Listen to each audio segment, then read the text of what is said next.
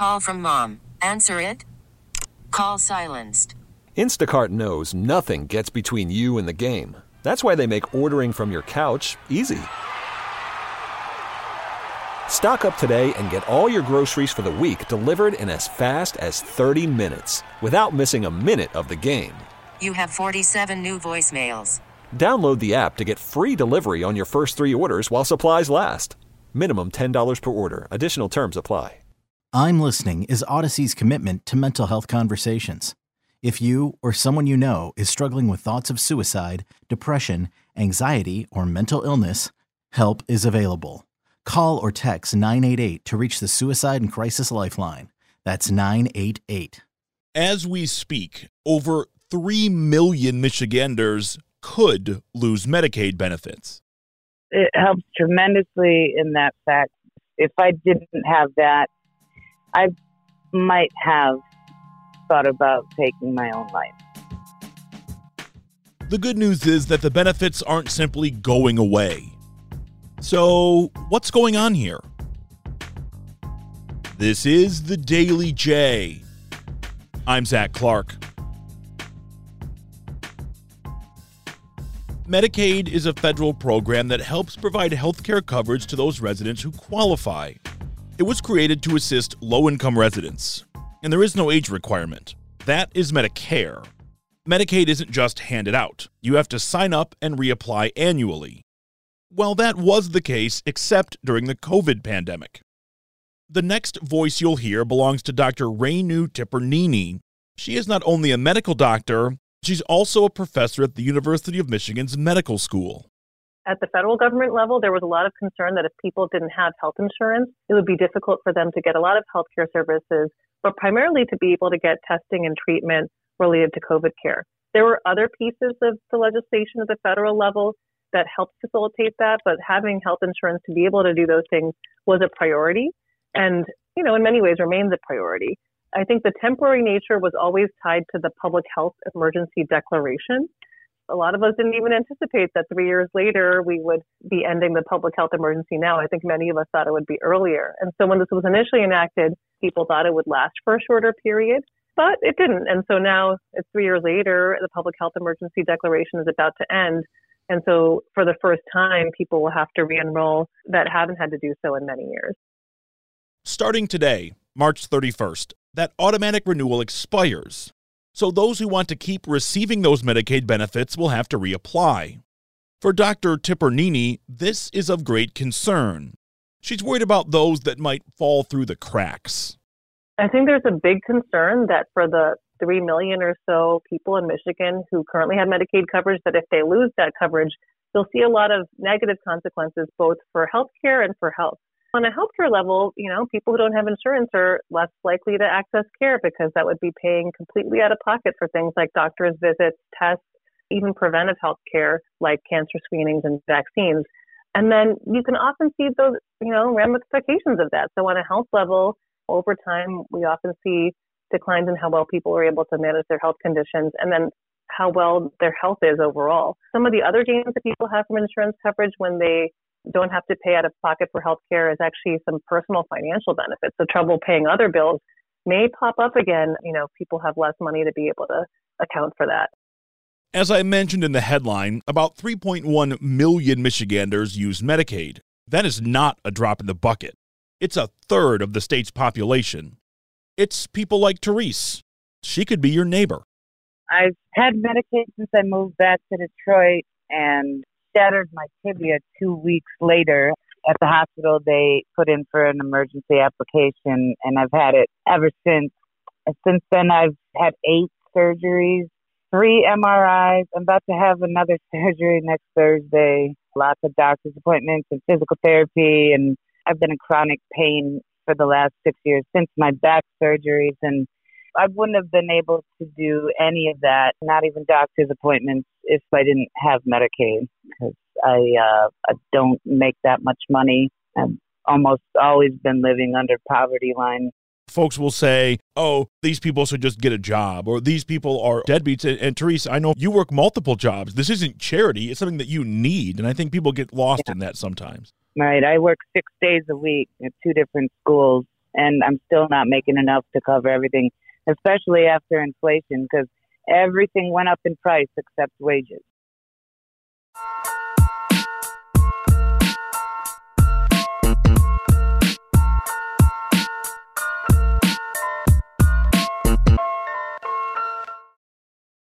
I know there are plenty of people out there right now saying, so just fill out the form. Which, yeah, if the forms were simple and straightforward, that would be fine. That got me thinking. So I asked Dr. Tipirneni, should we be teaching kids to fill out forms like this in school as opposed to teaching them how to play the recorder or to square dance? There's probably a lot we can do for early education about issues related to healthcare and finances that's for sure. But I also think there's a lot of help people can get and are often not aware of in the community. And so I know, for example, there are other options besides paper. The world we live in is a lot of times easier to do this online or even over the phone for those who have challenges with internet access and using the computer. I know, for example, in the state of Michigan, people can fill out this re-enrollment paperwork online in the platform called MI Bridges. There's also been a conversation about whether that can happen over the phone. And so trying to make it so it feels less intimidating than a thick stack of paperwork is one thing to think about. Um, another thing is that there are a lot of um, supports actually in terms of what are called navigators, um, designated organizations and communities in the state that help people with enrollment and health insurance broadly, not specifically Medicaid. And Therese is worried about these forms. In fact, she was surprised that she had to reapply. She had no idea. I did just move to a different county and they're asking me to re-verify and update my information and everything. And I'm just really hoping I don't lose it. I'm not on any sort of other government assistance, although I probably should be or could be. But yeah, I, I have no idea what I would do without Medicaid.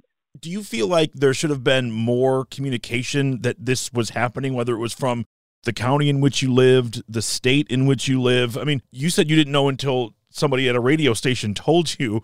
Do you feel like there should have yeah. been a little more outreach? Yeah, definitely. I mean, they send messages all the time. They could have prepared us for that too. The good news for Therese is that other than the sign up, nothing changes. Is Medicaid changing as far as the qualifications that people need to meet that threshold, or is the only change, and I'm not trying to minimize the change, but is the change limited to having to sign up again?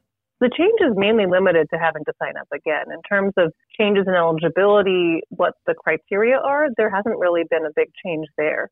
And so it's more that if you were eligible three years ago and haven't had to submit any updated paperwork, you know, if you're still eligible, it's really just a matter of being able to complete the paperwork. I will say sometimes it's easier said than done. And you already have talked about this. You have to be looking out for that in your mail. Sometimes that's a pretty nondescript envelope. You have to take the time to go through the paperwork, sometimes needing access to financial documents, making sure to get it in by the deadline, which is often a very short timeline.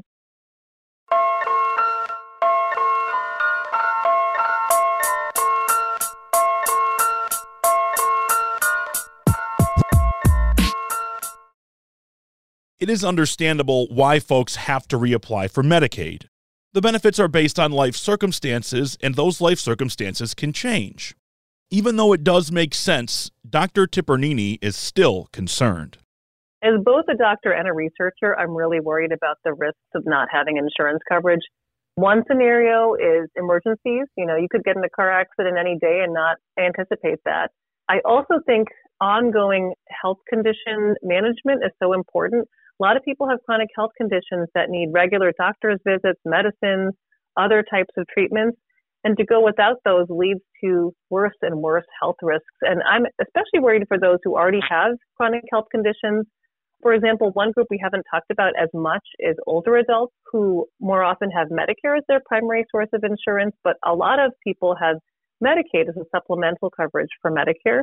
Without supplemental coverage, may not be able to afford the cost of care in terms of out of pocket costs. So I think the number of people involved here really reflects the range of people in our community.